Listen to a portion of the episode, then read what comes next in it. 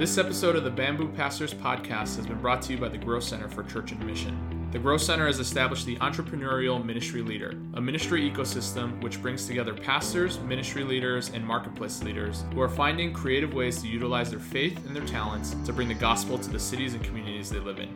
Check them out at thegrowthcenter.com.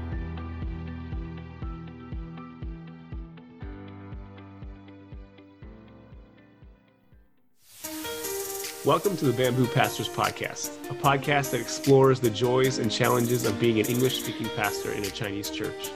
I'm Jalen Chan, and I'm here with my co host, John Mon. Hey, everyone. Together, we host the Bamboo Pastors Podcast. We're glad that you're here with us.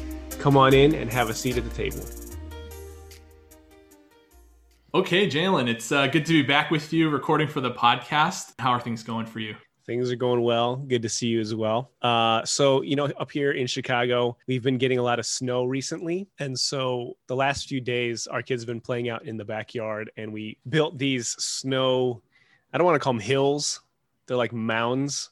And we've just been sledding down them and sliding down them. And So it's, it's been really fun. Uh, we've been getting a ton of snow. So we're not huge like outdoor people, but you know, when there's snow and it's Chicago, you got to enjoy it otherwise it just consumes you so.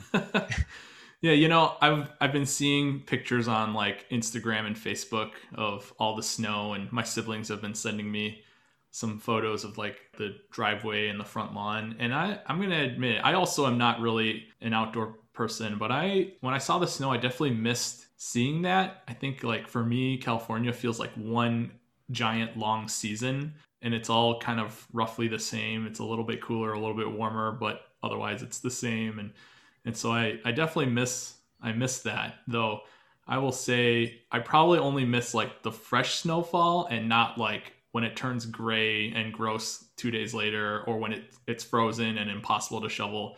That I don't miss quite as much, but yeah, how are you doing though? How's your week been? It's been good. So this past weekend, you know, we had uh, our church the youth group has basically been meeting on Zoom since the start of pandemic and this past Saturday they had their first like gathering outdoor gathering in the church courtyard um, for a, a worship night and so you know I think anytime you do something for the first time it it adds a degree of complexity and stress just because you want to make sure things go well. But uh, generally, I feel like it, it went it went very smoothly. And actually, I I ended up sharing like a like a mini sermon or like a devotional that night. And it was probably my first time preaching for youth in a year and a half, almost two years. And also, I just feel like going into it, I was pretty nervous because because I just felt like, you know, I don't know this youth group super well. I've been here for eight months, but I have not interacted with them a ton. Um, and then to just go in and communicate with students you don't know, that's that's like it felt like day one, you know, in youth ministry all over again. But uh, I th- I think it went okay. So didn't get any negative comments afterwards, but I don't know. Maybe they wouldn't say that to me. So yeah, but otherwise it's been it's been a good week. Yeah, that's great. I think I, I know that that's something you love doing. I know that you love being able to share the word of God with with anyone really, but but also especially with youth. And so that must have been just a fun time for you and, and really a blessing for them.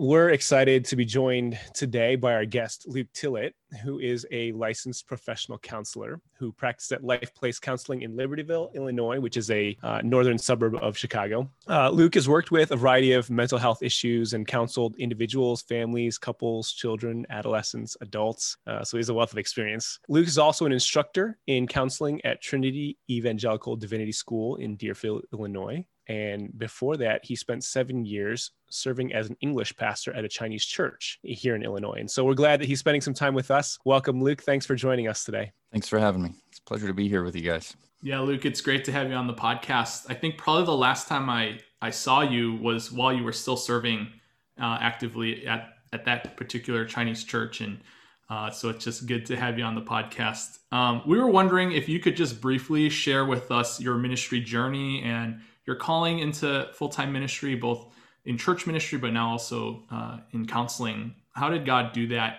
in you? Yeah, it's a it's a complex journey. Um, I kind of sensed my first call to ministry in high school when I was helping with uh, my own youth group, doing some devotionals and so on, and I really enjoyed it. But I wasn't really sure what that would look like. I had interests in uh, philosophy, philosophy of religion, psychology, missions. So there was a lot of different interests involved. It really didn't get uh, clarified until I went to seminary. Did my undergraduate. I spent a couple years overseas teaching English. And then in seminary, as I was doing my MDiv, I took a couple counseling courses as my electives at the encouragement of all the pastors I talked to. And um, when I was doing one of them, one of the professors called me out as saying, uh, I think you got some skill in this area. And at the same time, a friend of mine went on a trip to China and came back and was kind of telling me how they found out she was studying counseling. And she was suddenly mobbed by the pastors asking her questions about uh, how do you handle this? How do you handle that? And that just kind of brought a whole bunch of things together for me. So after my mdiv i added a master's in mental health counseling which was called uh, counseling psychology at the time as i was finishing that up the English pastorate at the church we were attending came open. The, the pastor took another call elsewhere, and and thinking about it, I thought it might be a good intersection. It's would be ministry. Um, it would be uh, in a diverse setting and working across cultures and learning different things uh, across generations, but also would likely have a higher counseling load than maybe a typical pastorate. And so I thought it might be a good place to work. And it was. I loved working there. I loved working at that church. Uh, great pastors that I worked alongside, great leaders there.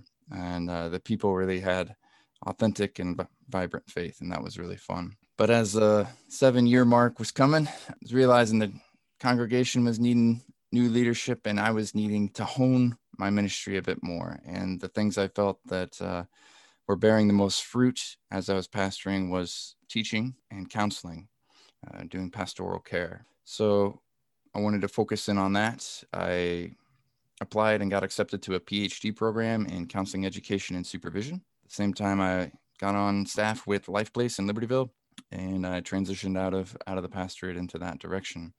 Then I started picking up some uh, adjunct work at Trinity as well. So all of those things are still kind of going. Um, they've all kind of grown. I'm almost done with that PhD, um, but uh, just got to knock out a few more things on the dissertation. Nice. I'm interested in how that transition from pastoral ministry to being a licensed professional counselor. What are some of the the differences? What are some of the similarities? And how did you feel about transitioning from kind of the as you said you, you were honing your ministry going into licensed professional counseling so what did that look like why was that more of a kind of a narrowing of your focus there i feel like as a pastor you wear so many hats you have your your leader hat your teacher hat your counselor hat your facility maintenance hat sometimes. Hopefully you don't wear that one too much but um, you just wear a ton of different hats. And as a counselor you kind of do too but it is a little more focused in on more a one-to-one relationship or one-on-two and focusing with conversations around change and helping people there. So that was a big a big shift for me. I really miss sometimes um, being able to preach or being able to just really open the scriptures and just teach from them uh, directly and teach from my my own convictions and not having to work quite so gently around other people's convictions. I was kind of a bummer and a loss but uh, at the same time i do get to do that more often. And i get to work with master's level students who are wrestling through some of these big worldview issues and some of these theories issues and how do i take my my faith in christ and my uh, faith in the bible and how do i get that to interact with this field of, of counseling? And so that's just really enjoyable to go on that journey with them. It is a different ministry. One of the big things i noticed was as a counselor, people expect the meeting to last an hour.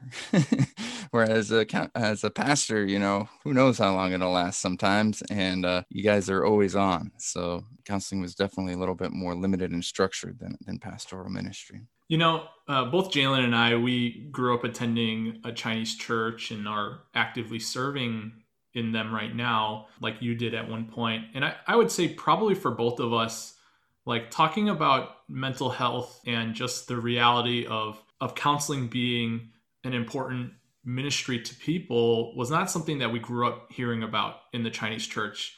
Uh, you know, I don't know what it, it's like in other churches, but for sure in the Chinese church, probably for a long time, and even now, there's some stigmas attached to mental health issues. What are some of those that you've seen? What are the reasons, I guess, that they they don't want to talk about mental health issues or don't want to talk about counseling? Yeah, I grew up in a predominantly Caucasian American church, and they had stigmas against it as well. Um, different ones, but uh, but still stigma as well. In that context, the stigma was more you'll lose your faith if you go to counseling, which that's changed a lot. The field of counseling now has a bigger place for spirituality and respecting the spirituality of the client. So that's one thing that uh, pastors can advise their congregants on. Bring up your faith the first session and say you want that respected and want that included. And maybe and ethically they're supposed to honor that. And also there's been a lot of work in how you do this faithfully. How do you do counseling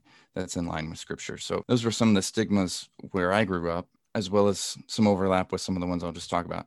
One of the stigmas that came up as I was pastoring in the English congregation was a belief that if you went to a counselor, that you had really severe problems. You were really messed up if you had to go see a counselor. And that's really not very accurate. We all have issues, and sometimes you have an issue that you can't talk with your family about, or you can't talk with your church about, or whatever, and you need somebody outside in order to help you sort that out and think that through.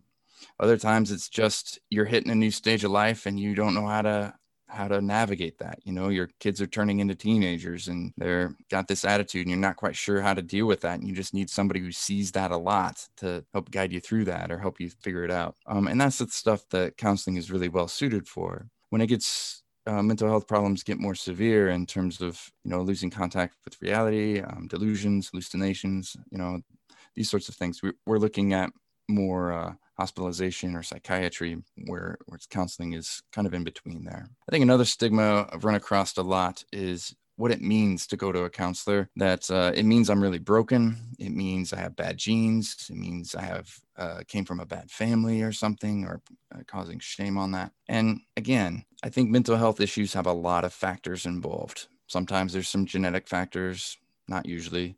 Sometimes there's you know family upbringing factors. Sometimes not sometimes there's you weren't thinking straight but sometimes it's you're doing fine. Uh, some of the research we found is if you take pretty much anybody and give them the right stressors and give it at the right intensity for the right duration there you will start to destroy their mental health. Everybody.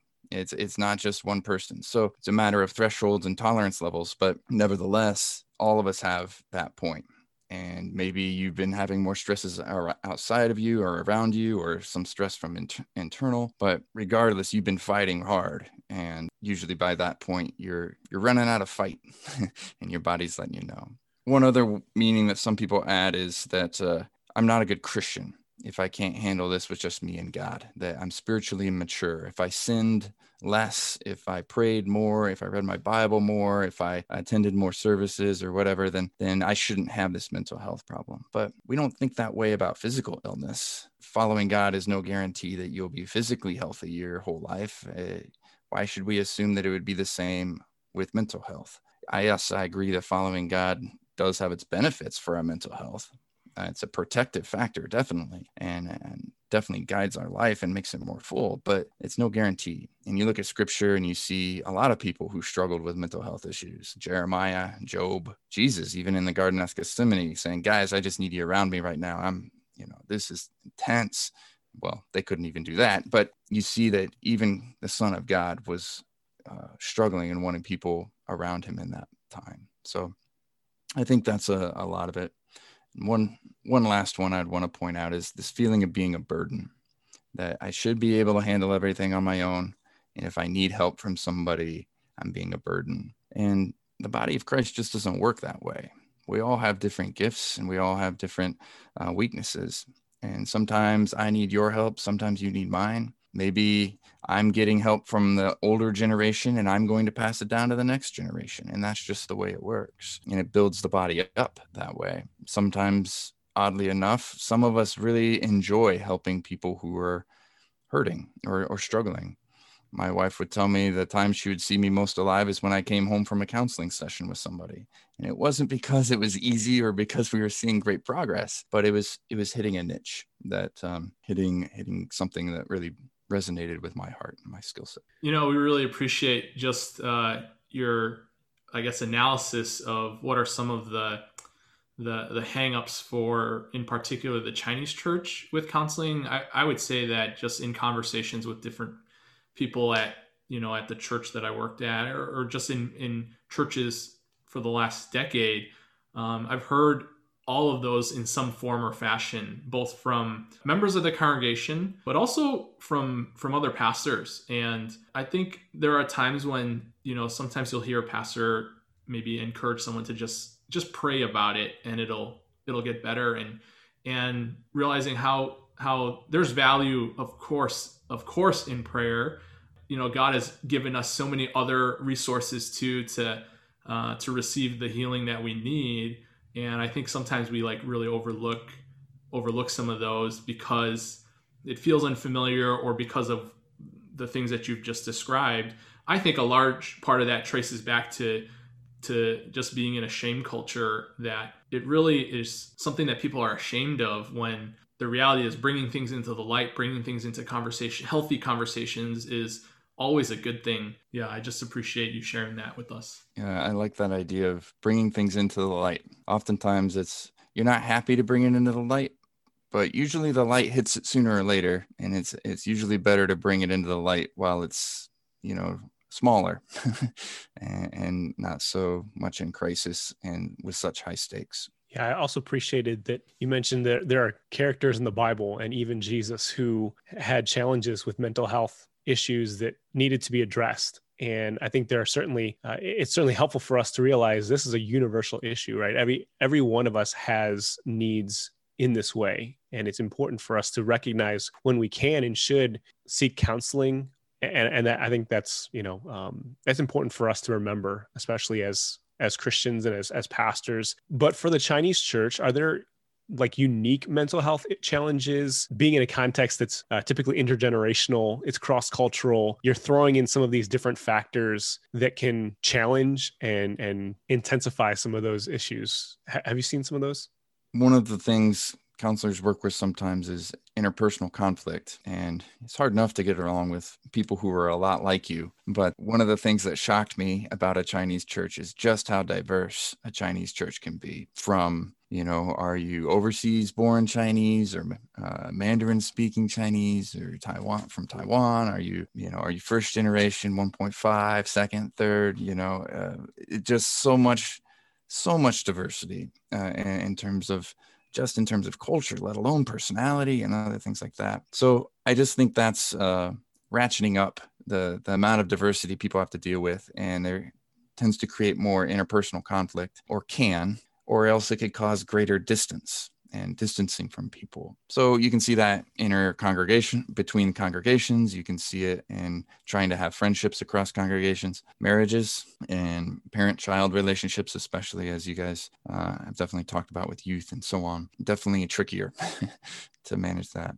And even with uh, the the child or the adolescent with the larger community here in America and trying to for them to find how do I interact with them and still be who I am, which kind of brings up the other issue I think that's somewhat unique is the journey of finding identity and specifically cultural identity is very unique, I think, for a second and third generation individual. There's been a lot of research on minorities and their cultural identity and the pattern they work through, and also from majority and and what is their model. But I, I definitely think uh, second and third generations have a pretty interesting journey in trying to navigate those dual identities, the dual cultural identities. So that can be tricky. I think uh, uh, counseling can help some with that, especially if you get somebody who's gone through it themselves, which I have not, but uh, definitely there are some out there. In addition to that, a couple of the things I've seen might be self worth I know sometimes talking about self worth or self esteem in a Christian context can sound a lot like uh, very humanistic and counter to the gospel. But even in within the gospel, we are made in the image of God. We have value in our being and not just in our doing. But I think finding that sense of self worth as a second or third generation can be challenging because your parents tend to be parenting with a lot of the the values of their home culture but they don't have the surrounding supporting context. Uh, some of my my friends uh, at the english congregation were telling me how aunts and uncles would often be there to to praise the kid and support the kid and you know kind of go to bat for the kid with the parents every now and again. But then you come to the states and maybe aunt and uncle aren't there. They're they're far away or there's nobody to take that role.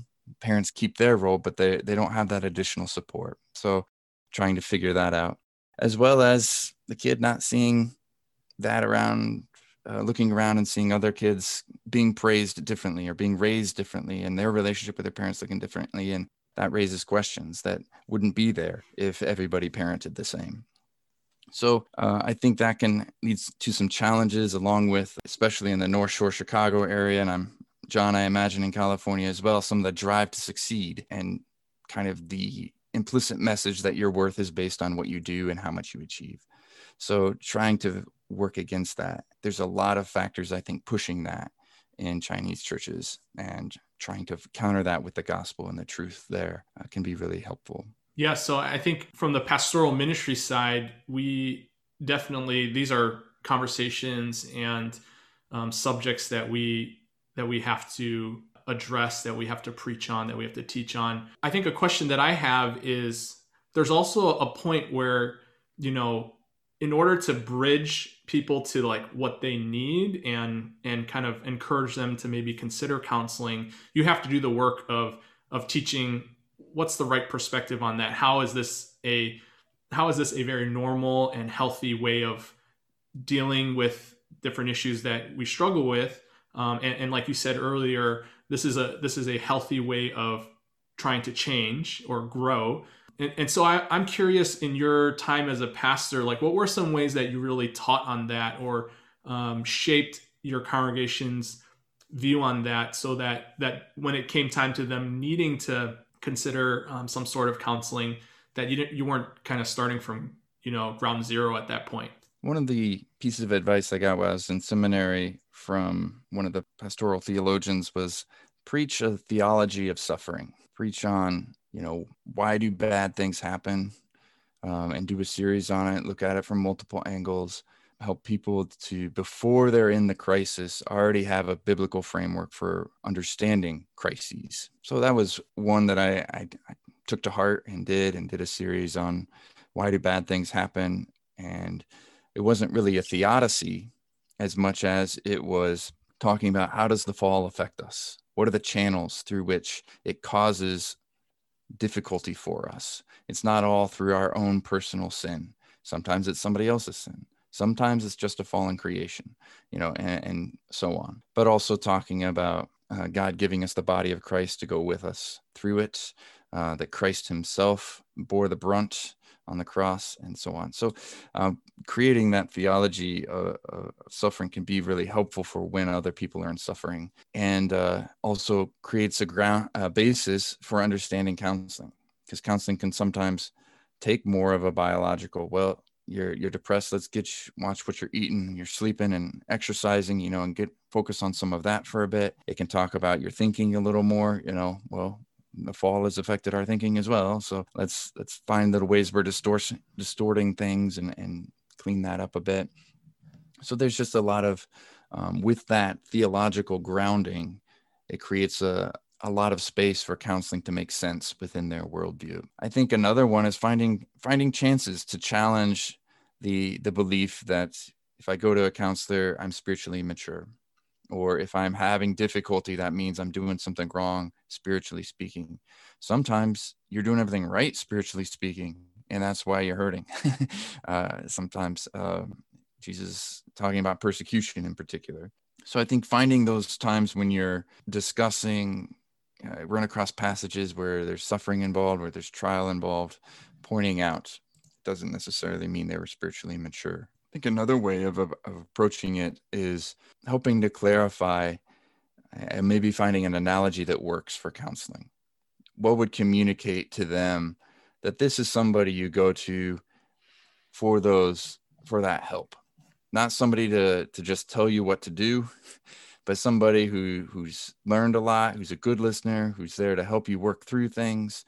Um, maybe they have some good th- ideas that would be helpful to you that you can take or leave. I don't know if it's that's like an uncle or or a buddy or uh, I'm not sure what the analogy would be, but finding that analogy and using that.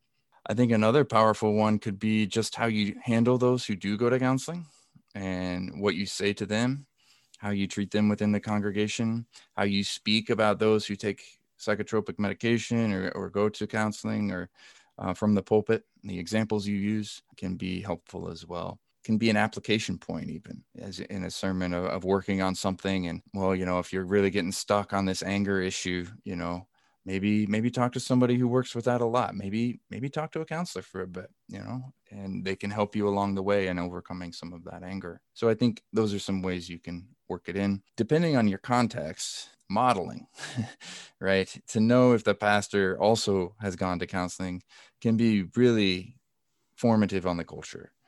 But you have to play that one by ear. And, and uh, if your leadership's not behind you, then uh, you might be uh, setting yourself up for, for trouble when they uh, misinterpret what that means. I don't want our listeners to miss something that you said in there, which really stuck out to me was that sometimes it's not just that you're like doing things wrong or you're you know you're causing this hurt or pain in your own life there are times when you are doing things right that you're living the way that god wants you to live and that's actually what's causing the the hurt and the the pain or the anguish or or whatever struggles that you're that you're going through and dealing with.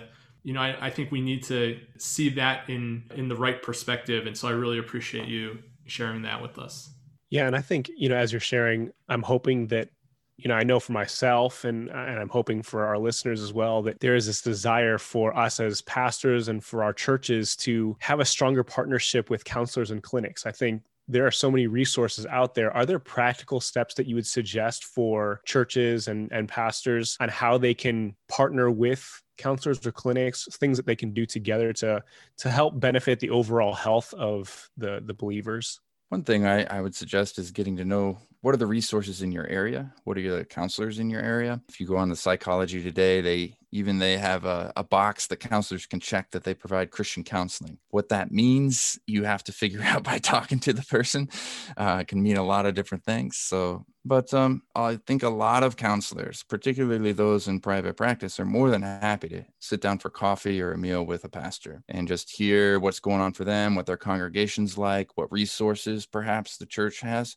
You know, maybe you run a grief share group maybe you have a support group for men or something like that and that might be something uh, counselors can can mention and bring up uh, to clients who are looking for something like that. But it also gives you a chance to kind of vet the the counselor and see what is christian what does christianity mean to them? How do they work with that? How might how savvy are they at integrating that into into counseling? And so that relationship is really big uh, and understanding that and having that go to. Another way you can do it is the congregants, if you do refer them to counseling or they do see a counselor, to just follow up with the congregant. How'd it go? Did you click with this counselor? And sometimes it's just not a good fit, and let's find another one. Or encourage them to go back. Another is if there's congregants willing to do a release of information that you can share information back and forth. Sometimes a pastor's perspective on what's going on can be helpful to the the counselor. It's another set of eyes that gives a different perspective. Maybe the sometimes the counselor could suggest a couple things that might be helpful for them. So that, that can be one. Another way is like workshops.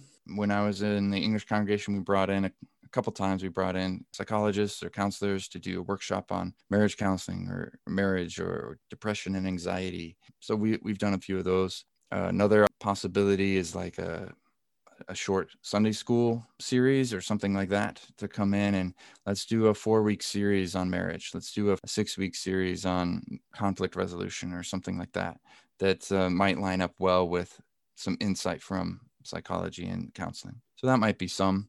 I know some clinics have uh, more work more closely with churches. Some of them even make it like con- contractual that uh, we'll send a counselor to be there at your church for X number of hours during the week, um, and they'll see whoever's there. So there's there's lots of ways to do it. you know, for a lot of pastors, uh, you go through seminary, you go through Bible college, and you might take like one class on counseling or some, you know, uh, some practical tools or steps. But for the most part, I, I think probably a lot of pastors feel pretty under equipped uh, or not as equipped as they could be in their ministries. And the reality is that oftentimes the, the people that they're shepherding are going to come to them first before they maybe consider going to see professional counseling.